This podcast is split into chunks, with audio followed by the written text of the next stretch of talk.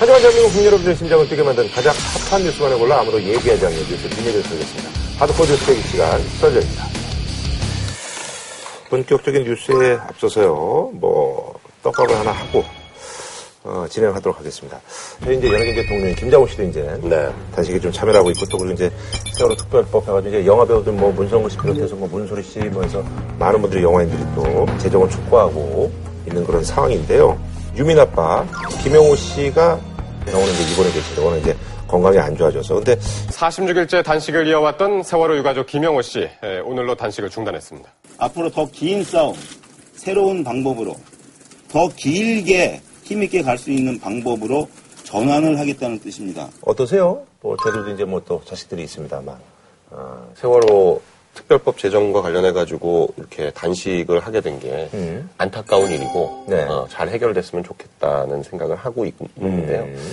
어, 다만 이제 저희가 이 특별법안의 내용을 음. 좀 알고 갔으면 좋겠다는 생각이 들어요. 여기에 제가 보기에 국민적인 합의가 충분히 이루어졌는지 여부가 조금 의문이 있어서 음. 네. 우선 뭐 법안은 새정치 민주연합의 법안이 있고 음. 또 유가족들이 마련한 네네. 대한 변협의 도움을 만들어 받아서 만든 안이 음. 있고 이게 좀 달라요. 어, 새정치 민주연합이 이제 그 마련한 법안은 이제 유가족들이 이제 거부한 거 아닙니까? 그렇죠. 예. 그러니까 이 전체를 거부한 것보다는 기본적인 협상 내용에 대해서 거부한 거니까 음. 양자가 차이가 있다는 걸 네네. 전제로 뭐 얘기하는 건 상관없고 이제는 이제 사회적 분위기가 충분히 환기가 음. 됐기 때문에 본인이 할 수 있는 데까지는 많이 했다. 네. 이제는 다른 사람이 거들어서 할 때가 지금 된것 예. 같다라는 생각에서 이 유민 아빠가 주장하는 게 원론으로 들어가면 이거예요. 그러니까 어떤 특별법을 해달라는 것보다 더 중요한 거는 진상규명을 해달라.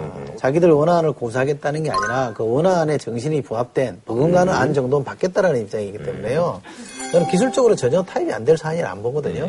불신이 사회에서 그런 거니까 그 문제를 어떻게 해소하느냐가 더 성급한 문제고 그것만 해소되면 예. 나머지 조문의 문제는 기술적으로 얼마든지 풀 수 있다고 봐요. 어, 이 와중에 또 유민 아빠 김영호 씨에 대한 여러 가지 뭐 이제 확인되지 않은 뭐일 수도 있고 뭐또 어, 사실인 걸로 드러난 것도 있고요. 유민이의 외삼촌이라는 분이 음. 김영호 씨가 이혼한 지가 한 10여 년 됐고 아하. 그리고 이혼 이후에 어, 두 딸을 외할머니가 안산에서 키웠고 아하. 그리고 엄마는 전주에서 무슨 식당 일을 하면서 음. 생활비를 붙여줬고 음. 아빠가 키우지 않았는데 음. 양육비를 제대로 안 보내줬다 이제 이런 음. 내용이에요. 본인은 그 루머 논란에서 이렇게 해명을 하잖아요. 100만 원짜리에 보증금 100만 원에 30만 원짜리 월세방에 살고 있는데 그러다 보니까 이 사람이 비정규직이에요. 음. 얼마 전에 정규직이 됐거든요. 음. 그러다 보니까 그냥 빠듯해서 못 보내줬다. 그런 점에서 보면 이 사람도 뭐 아버지로서는 비판받을 대목이 음. 있다고 봐요. 양육비 정도는 어떻게 해서든지 빠짐없이 해서 보내줘야 되는 거 아니냐 이런 소리를 듣는 거는 그럴 수 있다고 봐요. 그런데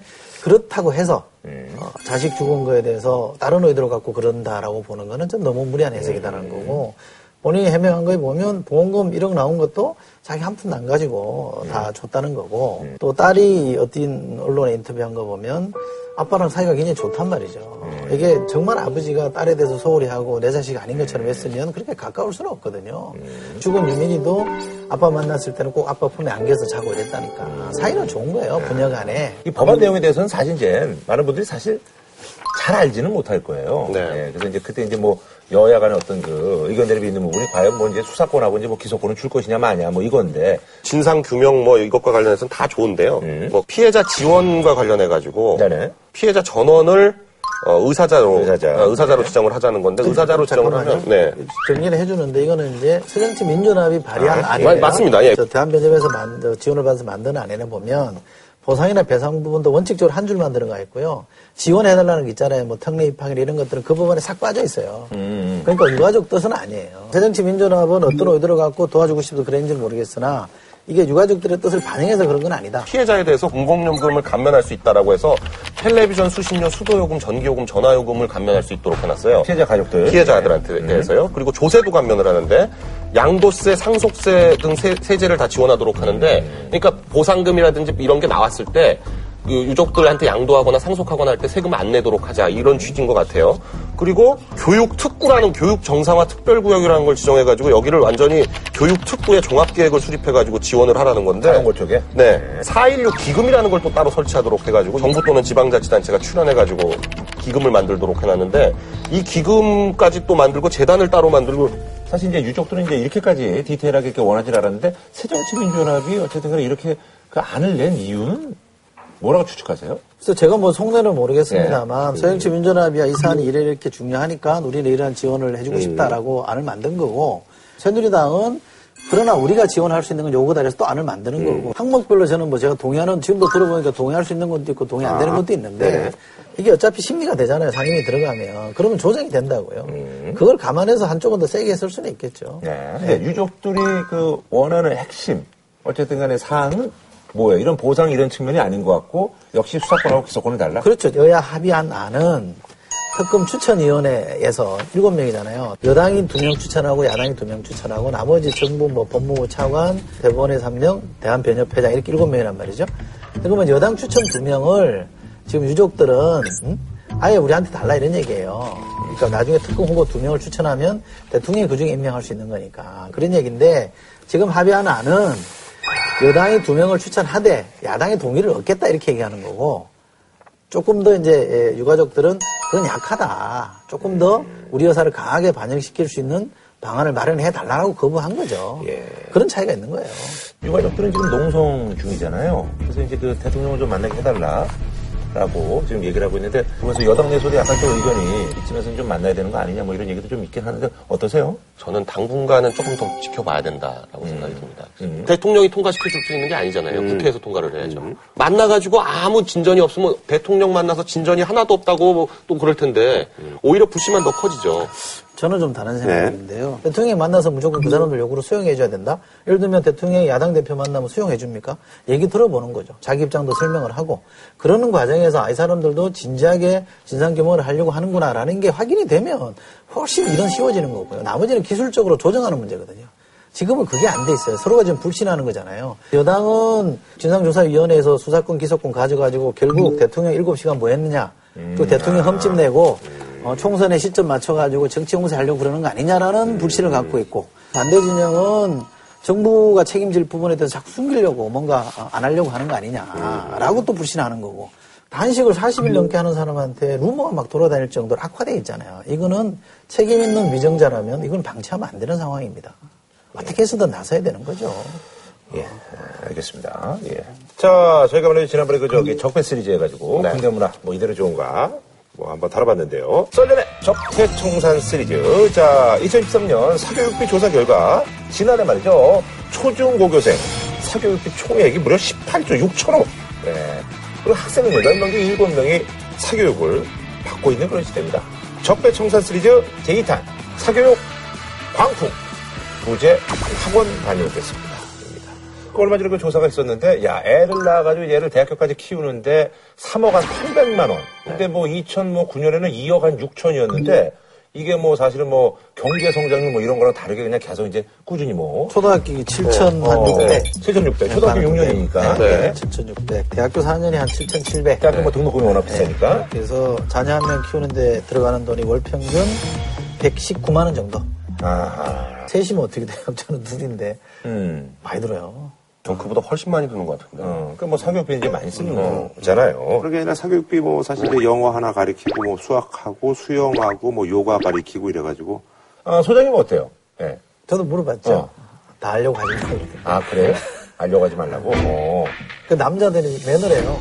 아하. 와이프한테 사교육 얼마 드는지 물어보는 건또 예의가 아니래. 어. 네가 들으면 놀랄 수 있으니 아, 그런 것도 그렇고 또. 모르는 게 좋다 이런 네. 뜻인 것 같아요. 남자들이 또 잔소리하거든. 야, 돈을 그렇게 쓰는데 공부를 그렇게밖에 못해? 그렇지, 그렇지, 어. 아, 그것도 그렇고 또 그렇지. 이게 다 현금이잖아요. 음. 그러니까 뭐 무슨 뭐 영수증 받고 이런 게 아니라 특히 과외 선생님 그냥 현금 주니까 이걸 진짜 준 건지. 뭔 소리야? 아니까. 아, 그걸 또 걱정해요? 어, 아니 줬다 뭐 줬다 그러는데 줬는지 안 줬는지 뭐 알 수 뭐 통장 입금증이 있는 것도 아니고 뭐 그러니까 어 뭐 30%좀 이상한 걸 또 걱정하네. 그러는 건지 뭐 알 수가 없어요. 자, 어쨌든 지하. 경제야 지하 네. 경제. 하여간. 사교육 시장이 이제 과열된 거, 뭐 사실 우리나라 뭐 이제 입시 체계가 뭐 그런 것도 있습니다만 조금 더 이제 디테일하게 생각을 해보면 이제 수학이 가장 큰 문제다 뭐 이런 얘기가 있어요? 변별력이 지금 수학에서 생기니까요. 그죠, 예, 예. 옛날에는 영어를 많이 했어요. 근데 요즘은 뭐 영어를 어릴 때부터 워낙 많이 하니까. 맞아, 맞아. 영어에서는 차별이 안 생겨요. 돼요. 영어에서는 차별이 그러니까. 수학 때문에 변별력이 생기니까 수학 갖고 승부를 보거든요. 그러니까 공부라는 거, 공부라는 건 기본이 수학이에요. 그러니까 제가 대치동에서 아주 유명하다는 이분이 딱 잘라서 그렇게 얘기하대요. 공부는 무조건 수학입니다. 그래, 요즘 네, 다 무조건 수학이고 그냥 공부하는 시간에 반을 수학에다 투자를 해야지. 또 비싸요. 예. 공부하는 시간에 반을 수학에다 투자해야지 영어나 국어 하고 있으면 절대로 수학에서 차이를 극복할 수가 없어서 성적이 안 오릅니다. 아니 그래서 제가 우리 아들한테도 수포자 수포자 수포 수포 얘기하는 네. 얘기를 많이 들었거든요. 우리 큰 놈이 약간 수학을 못하더라고요. 아, 작은. 놈은 이과니까 이제 수학을 잘하는데 이걸 극복하려고 이제 그 애들 엄마가 무지 노력을 해서 지금은 이제 극복이 된 것 같은데 수학이 어렵다라는 거는 수능에서도 10명 중 3명은 30점이 채 안 된다는 거 아니에요. 그럼 30점 이하가 과목별로 비율이 있을 거 아니에요. 음. 수학이 한 34%, 음. 국어는 한 5%, 음. 영어는 한 7%니까 나머지는 고만고만 하다는 거예요. 수학은 이미 한 중학교 3부터 거의 뭐 이렇게 절판이 나죠. 아, 포기적으로 가더라고. 예. 뭐 저희 동현이가 이제 어, 근데 부자 수포 아닙니까? 부자 수포. 네, 근데 그 제가 이, 이 방송을 보시는 학부모님들께 말씀을 드리자면 음. 수학을 무슨 뭐 이해를 해야 된다, 뭐뭐저 원리를 알아야 된다, 어쩌고 하는 소리는 다 헛소리고 수학도 암기 과목이에요. 고3 담임선 얘기인데? 아니 아니, 그러니까 수학이 수학이 암기 과목이 아니라고 생각하는 선생님이었거든. 수학이 암기 과목이 아니라고 생각하는 순간 수학을 못해요. 왜냐면 자기가 머리가 나빠서 못하는 줄 알거든요. 그게 아니고 수학은 엄청나게 시간을 들여서 많이 풀어가지고 문제를 많이 외는 사람이 쉽게 푸는 거거든요. 수학이 사실 암기 과목이라고 하는데 사실 그 수에 자신이 없는 사람들 예. 거기에 겁을 먹죠. 수만 나오냐 나중에 가면 이제 이런 거 뭐 이렇게 함수 해가지고 뭐 이렇게 막 기호가 막 나오고 뭐 알파가 나오고 베타가 나오고 이러기 시작하면 이제 맛이 가는 거죠. 네. 사실 또 영어도 또 이게 영어는 근데 대신 예전에 이제 중고등학교 때 공부했는데 요즘 이제 점점 에이지가 낮아져가지고 이제 네. 영어 유치원에 이제 몸 숨기는 그런 애들 우리가 많이 보지 않습니까? 네. 그래서 미국 가면 거지도 영어 쓴다고. 음. 그러니까 언어는 기본적으로 많이 접하면 음. 잘할 수밖에 없어요. 아무리 천재도 조금 들여서 시간을 들여서 공부하면 잘할 수가 없는 게 음. 영어고 그러다 보니까 어렸을 때부터 이렇게 영어에 많이 노출이 되면 잘하게 돼요. 그쵸. 네, 네. 잘하게 돼요. 근데 뭐 학자들은 돈이 많이 들어서 그렇지. 있어요. 네. 학자들은 영어도 조기 교육이 좋다는 학자가 있고 효과 없다는 사람도 있고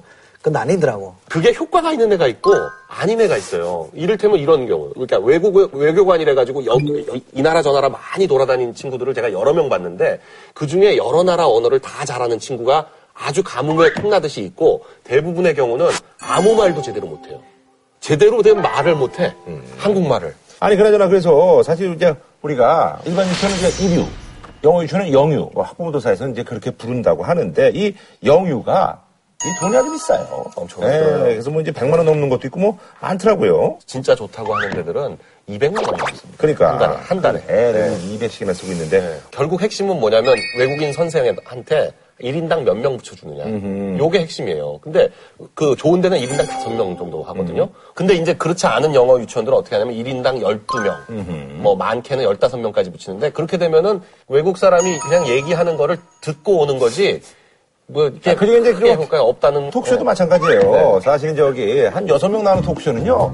얘기 시간이 충분해요. 한 4시간 떠들기 때문에 4시간 방송 시간에 어쨌든 간에 얘기를 할 수밖에 없어요. 근데 무슨 세 바퀴처럼 뭐한 15명이 있잖아요. 얘기를 못해요, 가만히 있으면. 이것도 마찬가지인 게 애가 뭐 저요, 저요 말고 그래야지. 그래서 너랑 뭐 좀 얘기 좀 하려고 그러지.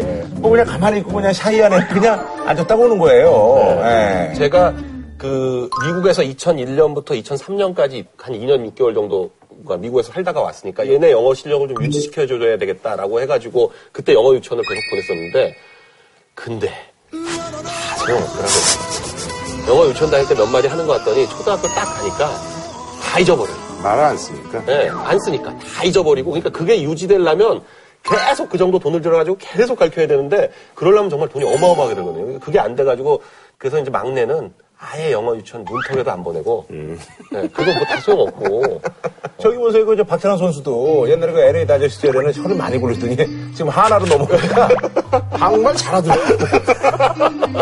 옛날에 혀를 많이 굴렸어요. 그때는 뭐 네. 박찬호 박찬호 어법이 있었잖아요. 어, 그냥 한국 사람하고 똑같더라고. 아니, 근데 저기, 강남의 그 인기 영어학원, 뭐, 7대 영어학원 이래가지고, 여기는 오히려 이제 어느 정도 수준이 요구되니까, 여길 들어가려고 오히려 또 뭐, 과외를 받는다는. 저희 애가 여기 떨어졌잖아요. 아, 그래? 아, 그 이것 때문에 제가 여기 그거 있나 봤더니 있더라고.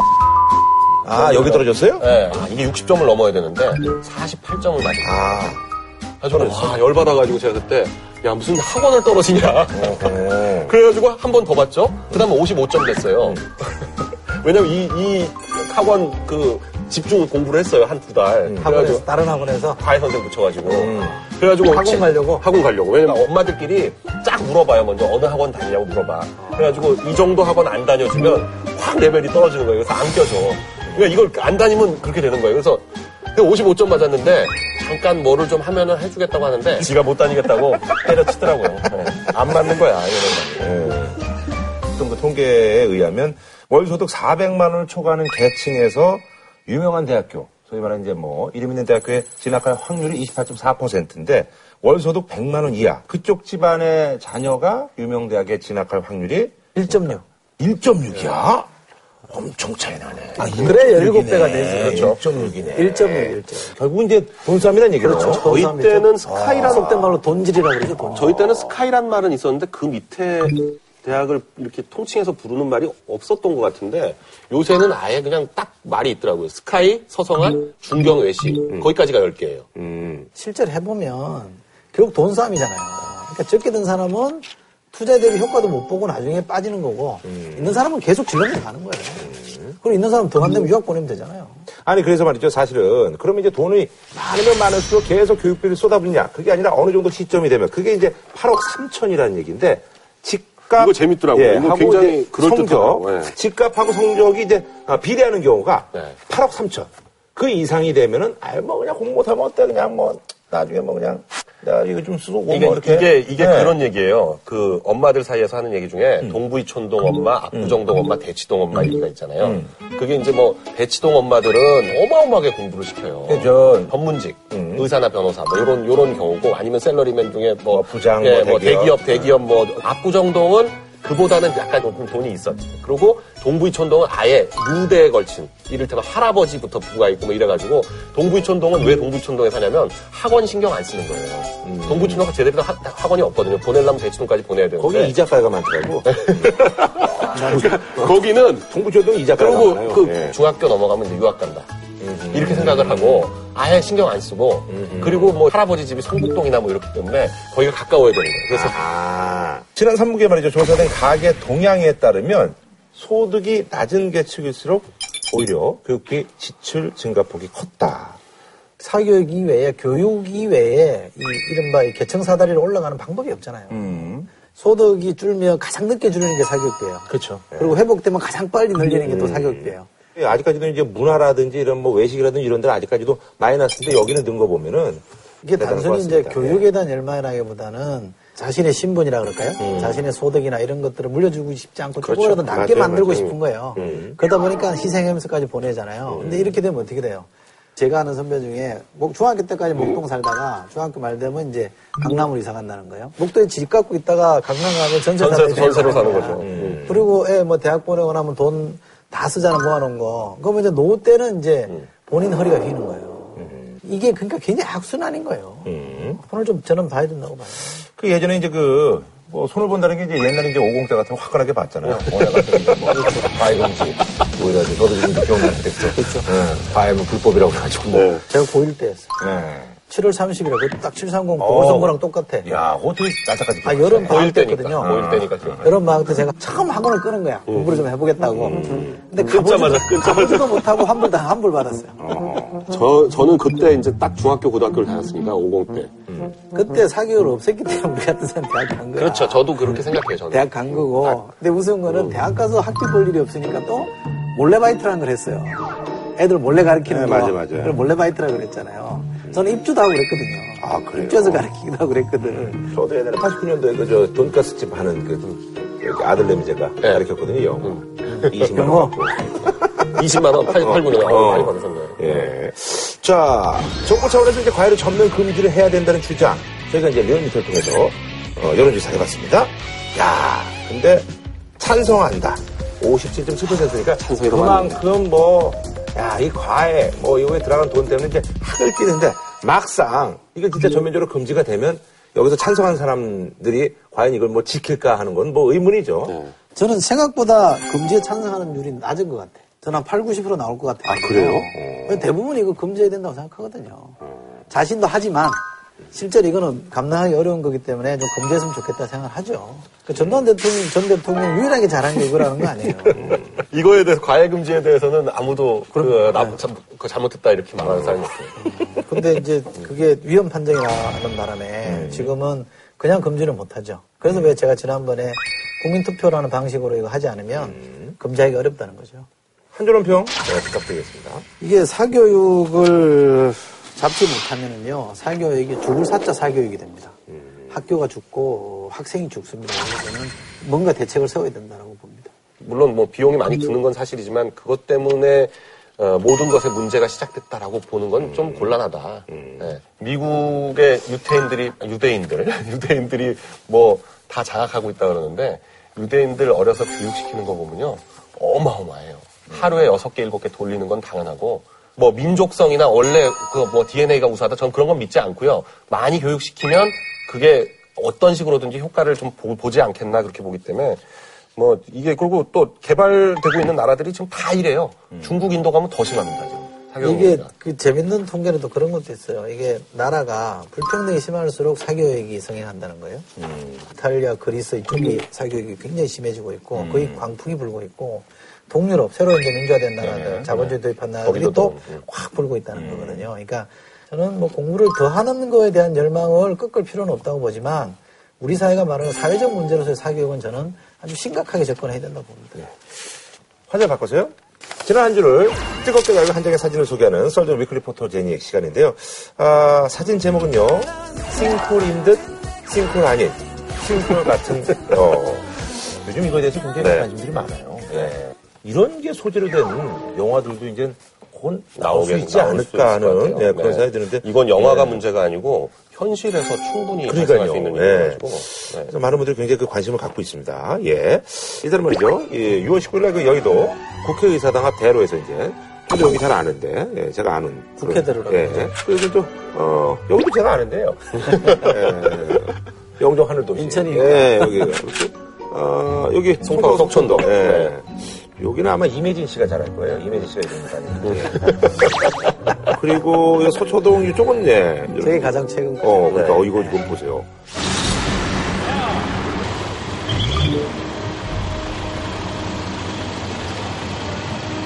어, 지금 보니까 말이죠. 지난 3년간 그 싱크홀, 땅이 이제 훅 꺼지는 거죠. 요게 이제 전국에 한 70여 곳, 어, 땅이 이렇게 쑥쑥 이제 꺼지고 있어요. 예. 뭐, 이 이유, 뭐 좀. 싱크홀이라는 표현 자체는 미국에서는 석회암 지방일 경우에 밑에 이제 물이 흐르면서 동굴이 생기거든요. 그러니까 동굴이 쭉속 안에 생기다 보면 위에 있는 게 무게가 팍 해가지고 어느 순간 푹 꺼지는 일이 꽤 자주 발생하는데 저쪽 단양 쪽에 고수 동굴이라고 석회암 동굴 맞아요, 그쪽이 석회암 지역이라 가지고 그쪽에는 그런 일이 발생할 수 있는데 우리는 석회암 지질인 곳이 그렇게 많지 않아 가지고 이 현상을 제대로 볼 수가 없었는데 최근 들어서 이게 서울 시내나 대도시에서 이런 일이 생기는 이유의 기본적인 거는 지하수 때문인 것 같아요. 그러니까 우리가 흔히 얘기하는 그 싱크홀이 어떻게 보면 이제 자연재해인데 네. 지금 서울 시내에서 일어난 싱크홀은 사실 다 인재예요. 인재. 다른 거죠. 네, 저 그러니까 싱크홀이라는 표현이 맞지 않다고 서울시에서는 주장을 하는데 뭐 엄밀하게 말하면 그렇습니다. 이거는 오히려 그냥 지하에 생긴 동공이라고 표현하는 게 더 정확할지 모르겠는데 그러니까 어, 미국 싱크홀은 살벌하도 많네요. 그냥 집이 그냥 어마어마하게 그냥 훅 꺼지더라고요. 예. Oh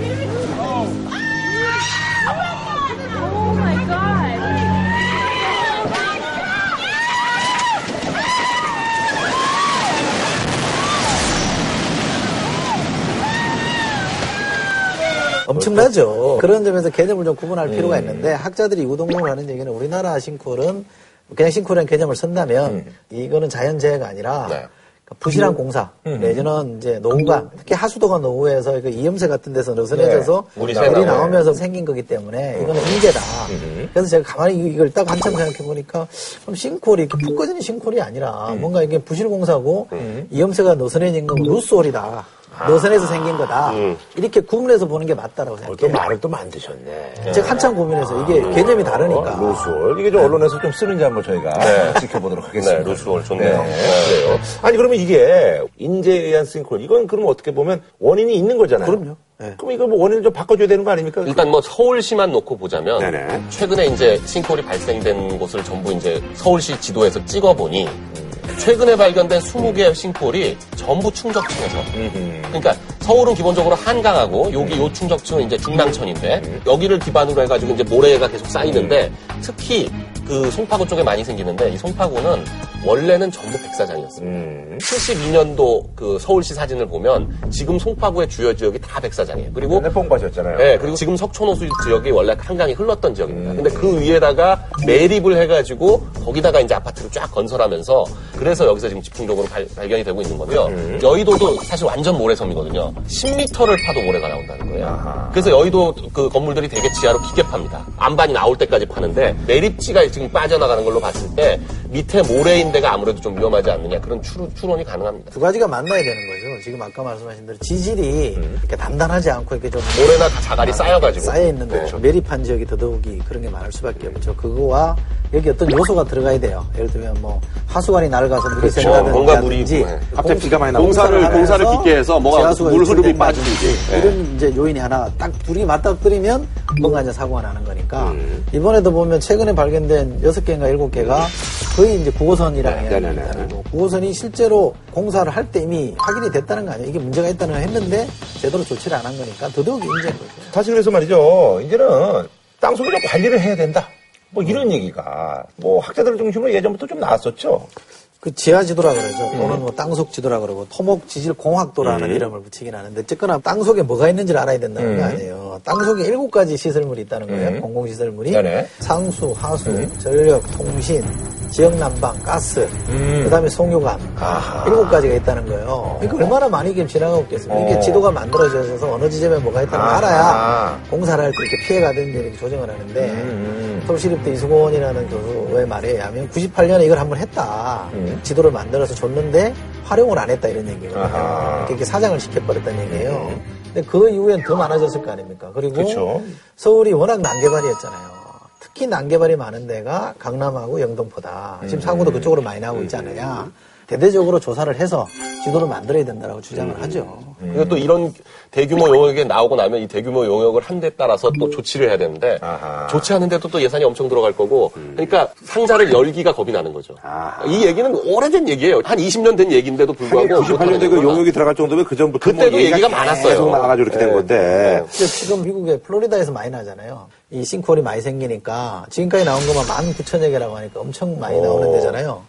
근데 이게 이제 시에서 막 이렇게 해서 어떻게 좀 공사를 해보려고 그랬는데 예산이 많이 들어가니까 중단시켜버렸거든요. 돈이 없다 그래가지고. 플로리다 주에 가면 해변이 있고 햇빛이 있고 허리케인이 있고 싱크홀이 있다. 이런 소문이 날 정도라는 거예요. 그러니까 서울도 사실은 이렇게 몇 군데만 더 터지면 사람들이 굉장히 불안해하거든요. 그럴 수 있겠네요. 지금이라도 해야 돼요. 예. 아니 그나저나 지금 가장 이제 문제가 되고 있는 게 이제 제 롯데월드 이제 개장과 더불어서 석천동 예. 송파구 쪽이 지금 제일 큰 문제죠. 그렇죠. 지난번에 이제 푹 꺼져가지고 그 원인 조사를 해보니까 싱크홀 아래 일곱 개의 동공이 네. 추가로 발견돼서 이게 또 주민들이 아주 굉장히 지금 걱정을 많이 하고 있습니다. 지면을 횡단면으로 잘라가지고 보면 석천 지하차도라는 게 이렇게 존재합니다. 그 위에 백제 고분이 있고요. 백제 고분을 그 건드리지 않기 위해서 지하차도를 만들어가지고 석천 지하차도라는 게 있는데 그 밑에서 구멍이 발견됐는데. 그 밑에서 구멍이 발견된 이유는 뭐냐면 또 그 밑으로 지하철 9호선 공사를 하면서 터널을 뚫어버린 거예요. 아하. 근데 터널을 뚫는 방식이 공업용 다이아몬드가 달린 이만한 뭐 이게 굴착기 같은 게 자동으로 이렇게 뚫고 지나가면서 쭉 이렇게 터널을 만들어 가는데 그 쉴드라고 그러죠, 쉴드. 예, 소위 말하는 실드 공법이라고 하는데 그 밑으로 쭉 실드 공법으로 뚫고 지나가면서 위에서 구멍이 계속 생겨 나간 거죠. 그라 우팅 공법이라고 또 이게 뚫고 들어가면 이 위에는 뚫으면서 여기다가 단단하게. 붙여놔야 네. 이게 안 떨어지잖아요. 그러니까 이걸 단단하게 만드는 걸 그라우팅이라 그래요. 근데 이게 또 수직적 공법이 있고 수, 수평적 공법이 있대. 이거 이거는 잘 안 굳는다는 거예요. 효과가 별로 없다라는 거예요. 그래서 지금 잠정적 결론은 시공사 책임이다. 시공사가 부실하게 관리해서 이렇게 됐다는 걸로 결론이 나 있어요. 뭐 여기 그럼 좀 위험하네요. 위험한 게요. 여기가 이 송파구 지역 자체가 조금 그 문제가 있는 것이 이 롯데월드도 이걸 하면서 37m를 파고 내려가야 간반이 나올 정도로 모래하고 자갈층이 깊이 쌓여 있는 지역인데 그 모래하고 자갈층이 쌓여 있는 데를 터널 뚫듯이 뚫어가지고 지하철을 만들어 놨으니 그 그런 지도도 나왔어요 인터넷에 떠도는 거예요. 맞아요. 9호선 그 이 길 따라서 그 주변에서 지금 싱크홀이 발생하는. 있다. 그러니까 구호성공사 잘못하다가 거기 집안 완전히 다 우르르 무너지는 거 아니냐고 지금 지역에서는 불안감이 대단한데 음. 또 그걸 또 말하기도 뭐한 게 이 주변이 굉장히 서울시에서 지금 최고가 아파트 밀집 지역이거든요. 그렇죠. 네. 집값 떨어질까봐 주민들 입장에서는 함부로 얘기도 못하고. 이거 잠실 일대가 땅이 부실한데요. 노예 농사를 많이 짓던 섬이었다는 거 네. 아니에요. 이거를 68년부터인가 이렇게 좀 공유수면 매립하자는 네네. 얘기가 많이 나왔는데 박정희 정권 때인데 이 공유수면 매립권을 줄 테니까 음. 당신들이 공사를 하라 그래서 다섯 개 건설회사에 허가권을 준 거예요. 아하. 당신이 이런 것들 때문에 정치자금을 많이 이 주고받았던 음. 거니까 강남이라는 게 사실은 이게 경부고속도로를 만들기 위해서 편입시킨 지역이거든요. 음. 근데 이, 이 땅을 개발할 때 보면 서울시 도시계획국장에 가는 사람이 가장 큰 손이었대요. 24만 평인가를 갖고 있었다는 건데 왜 이 사람이 땅을 많이 갖고 있었냐라고 하는 게 실제 그거 이제 정원한 국장이 있어요. 박종규라고 네. 당시 경호실장. 경호실장하는 사람이 시킨 거예요. 네가 이 땅을 싸게 사가지고 비싸게 팔아라. 어. 그래서 나은 돈을 정치자금으로 써야 된다. 아하. 그래서 이제 이 그거를 해서 당시 돈으로 20억을 만들었다는 거예요. 어. 이 20억이 요즘 돈으로 하면 5천억이라는 거예요. 야. 그 당시에는 정치자금 쓰고 싶으면 썼으니까. 국정부는 그냥 저기네 대리인이네 그냥. 그렇죠. 커미션만 좀 먹겠네. 이 사람 나중에 잘렸어요. 나중에 잘렸는데. 많이 먹었겠죠. 그러니까 이게 아주 우리 이 이면을 들어가 보면 음. 강남 개발사도 정치랑 뗄래야 뗄 수 없는 그 관계가 있어요. 음, 예. 아니 어쨌거나 지금 개장이 지금 이제 연기가 되고 있지 않습니까? 네. 롯데월드. 근데 이제 롯데 측에서는 문제가 없다. 뭐 이거 싱크홀도 우리 때문에 그런 거 아닌데 지금 허가를 내달라. 이래가지고 지금 서울시하고 지금 뭐 줄다리기를 하고 있는데 시장 입장에서는 조금 조심스러운 대목이 있습니다. 이게 안전 문제고, 이 안전 문제 만약에 음. 허가해줬다가 사고 나면 모든 게 끝나거든요. 모든 거라고 이제. 대권 이후 것들. 하여간 예. 뭘 하기가 굉장히 어려워져요. 또 뭐 오너 집안은 아닙니다만 박원순 시장의 사돈이 그 롯데 쪽 그 임원이었거든요. 해주면 또 그것 때문에 또 시비를 걸 거란 말이에요. 저가 또 롯데랑 무슨 특수관계다 그래서 해줄 거다라는 것 때문에 전 조심스럽게 하는 게 맞는데 이게 다 확인될 때까지는 기다려야 되는 거죠. 제2롯데월드가 개장되면 이제 교통이 제일 문제예요, 음. 여기 이 지역에. 그래서 박상 얘기 뭐할 거 없고. 박상 얘기 좀 이따 해야죠. 아, 네, 그래요? 네, 할거 많죠. 그러니까. 네. 그, 하고 뒤로 빼놨군요. 네, 올림픽대로에서 들어가는 입구에 도로가 있는데 진입도로. 지금 잠실대교. 항상 차 막혀요. 네, 잠실대교 밑에. 네. 장미 아파트까지 한 1.1km 정도 되는 거, 거기를 이걸 아예 지화해달라. 주변 아파트 주민들이 여기 차들 뭐 엄청나게 많아가지고 그것 때문에 문제다. 그게 아마 천억이 넘어가게 되나 봐요. 근데 그걸 이제 롯데 쪽에서 부담을 해야 된다. 오케이 했어요. 네, 롯데가. 롯데가. 롯데는 롯데 입장에서는 받아들여야죠. 빨리 이걸. 열어야지 지금 몇백억이 문제가 아니니까. 그렇죠. 예. 그래서 롯데 입장에서 하여간 이걸 빨리 열게 하기 위해서 여러 가지 뭐 문제가 많이 불거지는 거를 하여간 하나하나 극복하려고 음. 참 이런 재벌 회사들이 어떤 문제 해결하는 능력을 보면 참 대단한 것 같아요. 음. 이 제1롯데월드 그렇게 문제가 많다고 하는데도 저는 이게 뚫고 나가는 그 거고. 시장으로도 굉장히 조심스러울 거예요. 왜냐하면 지금 보도에 나온 거에 의하면 제1롯데월드 공사 현장에 지하수 유출량 계산한 것보다 4배나 좀 많이 나온다는 거거든요. 그러니까 뭔가 좀 예상과 다르게 뭔가 있는 거예요. 그럼 이거는 규명을 해놓고 가는 게 맞죠. 워낙 큰 건물인데 이거 진짜 잘못되면 진짜 큰일 나는 거거든요. 문제는 저는 이 롯데월드가 아니고요. 이게 워낙 무게가 많이 나가기 때문에 이 주변 건물이 꺼질 가능성이 커요. 그 걱정들 많이 네. 하죠. 이거는 제대로 세워놨을 거기 때문에 이게 넘어지거나 하지는 않는데 이게 계속 밑으로 주변에다 쑥 딸려 들어가면 옆에. 있는 게 딸려 들어가죠. 그러니까 이 옆에가 문제예요, 사실은. 강원순 시장은 하여간 뭐 이번 임기 4년 동안요. 이 싱크홀 막는데 주력하지 않으면 탁 꺼집니다, 잘못하면. 강원순 시장이 책임져야 돼. 충원이네, 충원. 네. 어, 그러네요. 재선되고 나서 약간 이제 기류가 좀 약간 바뀌었어요. 자, 그럼 뭐, 한 줄로 평좀 부탁드리겠습니다. 네. 뭐, 아까 그 박원순 시장으로 네? 박원순 시장이 책임져야죠, 뭐. 음.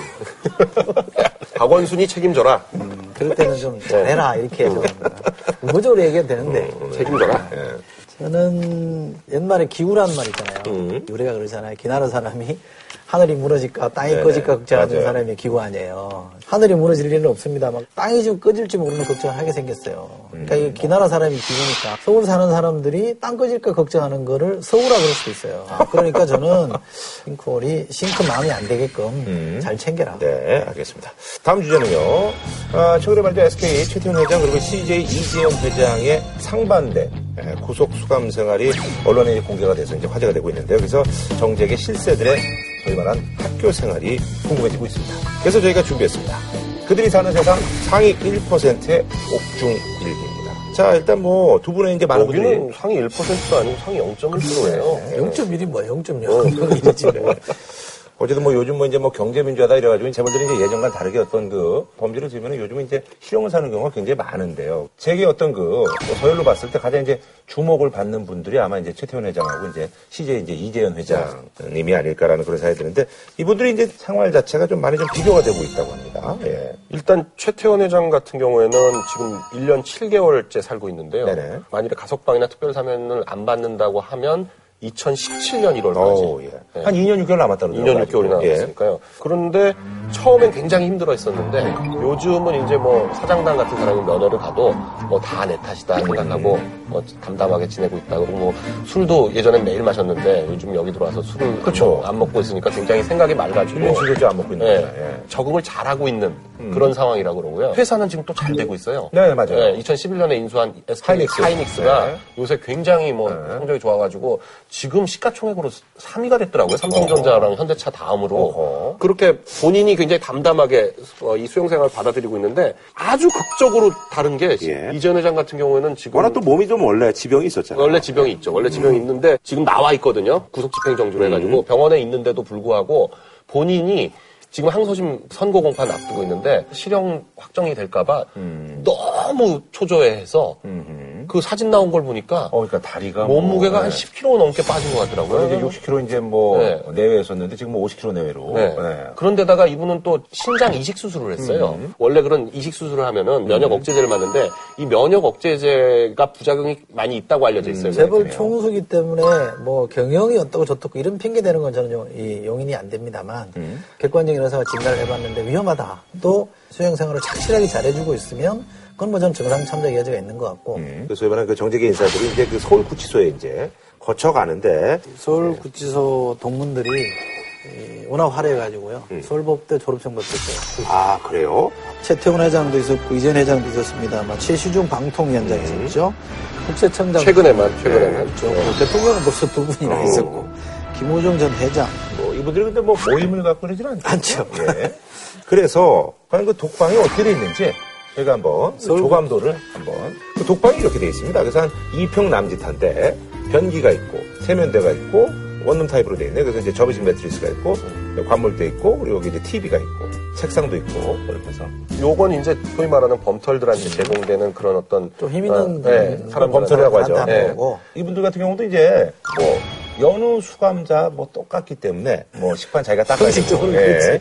좀 여기도 사실 이제 빨래 설거지 직접 해야죠. 직접 해야 된다고 합니다. 그렇죠. 근데 대신 이제 해줄 사람이 없잖아요. 설거지 직접 하는데 빨래는 조금 또 다르네요. 죄수복을 계속 살 수가 있거든요. 죄수복이 한 두 벌 지급돼요? 처음에 공짜로 지- 저- 지급되는 건 그거지만 그 외에는 자기가 자기 돈으로 사는데 아하, 그래서 이제 다른 사람들이 빨아가지고 네, 번갈아 뭐 빨아서. 번갈아가면서 입는데 그렇게 하진 않고 이게 재벌 회장들 같은 경우에는 그냥 아예 이걸 뭐 일주일쯤 입고 나서 그냥 아. 버리고 아하. 새거 사서 입고 속옷도 마찬가지로. 속옷도 그렇고. 근데 이제 식판 같은 경우에는 뭐 이렇게 대충 이렇게 물로 헹구고 뭐 이렇게 하면 되니까 그건 본인들이 하게 하죠. 박지원 의원 네. 지금 이제 세종교 인천하는데 예. 전 그분도 이제 대표 갔다 오셨죠. 예. 그분이 증언하는 바가 재밌죠. 그러니까 예를 들면 정몽구 현대그룹 회장하고 인연을 얘기를 하는데 교도관에 올라가서 갔다 날 인절미를 사들고 온 거예요. 어. 그러니까 이제 좀 드시라고. 네, 특별히 또 정몽 회장 또 오시라 그래가지고 음. 이제 드시라 그랬더니 손이 무지 크다네요. 보통 사람 두 배 정도 되는데. 그 여기 정종 회장이 손이 크시잖아요. 그러니까 그 인절미를 이렇게 떡고물을 찍어가지고 아홉 개나 드셨다고 하니까 또 하나는 이제 영치금이 들어오면 정치인들은 대개 영치금 들어오면 이제 교도관한테 맡겨놓고 쓴대요. 음. 여러 가지 의미가 있을 겁니다. 여러 가지 의미가 있죠. 맡겨놓고 쓴다는 게 여러 네, 가지 네, 뭐. 좀 네, 뭐 여러 가지 대신 의미가 편의 좀 있을 텐데, 받아라. 네, 아. 근데 기업 총수들은 자기가 관리를 한다는 거예요. 어? 그러니까 그만큼 알뜰한 거고 재벌 총수님들이 또 뭐 감옥에 있어도 어쨌든 회사는 돌아가야 되니까 그래서 뭐 접견을 많이 하잖아요. 네. 네, 그래서 뭐 집사 변호사다 뭐 이래가지고 뭐 임원 들어와서 접견하고 뭐 이러잖아요. 그래서 경영도 이제 뭐 또 지시도 내리고 하는데 특별면회라는 표현을 쓰는데 교도소장의 권한에 가까운 건데 교도소장이나 구치소장이 편의를 봐주는 게 있어요. 그러니까 변호인 접견실이라는 게 있고 일반 접견실이라는 게 있고 그리고 특별 면회실이라는 게 있어가지고 그러니까 일반 면회실은 여기에 쳐 있는 거. 네, 쳐, 쳐서 그건 뭐 3분, 4분, 7분 5분, 말고. 뭐 7분, 뭐 이렇게 분수 딱 정해가지고 그거 되면 뭐 하고 옆에서 다 적고 뭐 이게 이제 일반 면허고요. 변호인 접견실은 변호인하고 그 사람만 딱 들어가서 서울구치소 같은 경우에는 그 유리로 돼 있는 벽으로 방이 한 40개쯤 있어요. 40개쯤 쫙 있어가지고 그 근데 그 40개가 다 차요. 서울구치소는 가면 뭐 몇십 명씩 앉아가지고 기다리고 뭐 부르고 하는데 근데 이제 특별면회는 뭐냐면 사실상 15분이라고 하는데 시간 제한을 거의 안 주고 교도관도 옆에 안 있고 자유스럽게 면회하면서 뭐 먹기도 하고 그래서 그 특별면회를 따게 해주는 게 또 엄청난 또 특혜예요. 아니 국회의원 네. 민원이 많이 들어오는 게 국회의원 민원이 그게 많이 특별면회 좀 특별면회 좀 시켜달라고. 시켜달라고. 근데 이제 그걸 매일 할 수는 없는 거고 어쩌다 한번. 이런 회장들 같은. 경우에는 자주 하겠죠. 근데 변호사가 죄수를 접견할 때는 시간 제한이 없다며요. 그런 건 전혀 없죠. 그러니까 근데 그거는 어쨌든 간에 다른 뭐 뭐. 일반 죄수도 마찬가지 이게 이거 문제 때문에 그러는 그렇죠. 거죠. 그렇죠. 예. 변호사도 어쨌든 간에 그거 부르려면 다 돈이니까. 그럼요. 시간당 한 2, 30만 원씩 주죠. 아주 그냥 초짜 변호사 같은 경우에 그 정도고요. 그 사람 이제 말똥마러 가는 거지. 어차피 이제. 그- 그러니까 안에 말똥마러. 가는 사람은 이제 네, 그런 그 거. 정도 받아서 뭐 그- 그런 사람들 집사 변호사라는 거 아니에요? 근데 이제 경력이 있는 형사 사건 좀 하는 현직 출신이거나 뭐 이런 변호사들은 그 정도 가지고는 안 가죠.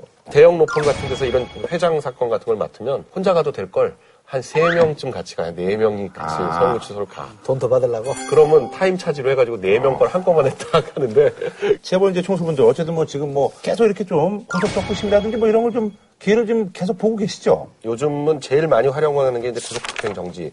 근데 그게 이제 문제는 뭐냐면 정지된 기간 동안에 형을 사는 게 아니래 가지고 두 달 단위로 정지를 시키는 거거든요. 두 달 지나가지고 또 괜찮아졌다 그러면 다시 들어가야 돼요. 그러니까 궁극적인 해결 방법을 하려면 가석방이나 특별 사면을 받아야 되는데. 아하. 근데 요즘 대통령 특사를 거의 안 해주잖아요. 굉장히 하여간 어려워졌죠. 그리고 법원도 굉장히 엄벌주의로 가가지고 철저하게 실형 때. 예전엔 공식이 있었어요. 1심에서 실형 때렸다가 2심에서 집행유예로 풀어주는 게 재벌회장들 공식이었는데 그러니까 딱 한 넉 달 산다 그랬었거든요. 들어가면. 근데 요즘은 그게 안 통하니까 재벌들도 힘들어졌죠. 아까 말한 대로 구속집행정지나 형집행정지를 합법적 탈옥이라고 그러잖아요. 들어가되 일단 구치소는 안 입고 나오는 방법을 자꾸 찾는데 그것도 한계가 있어요. 그럴 거면 성실하게 예, 징역 살고 또 그것이 인정받아서 좀 선처를 받으면 모를까 다른 방법은 안 찾는 게 좋습니다. 자, 저희는 다음 주에 찾아뵙겠습니다.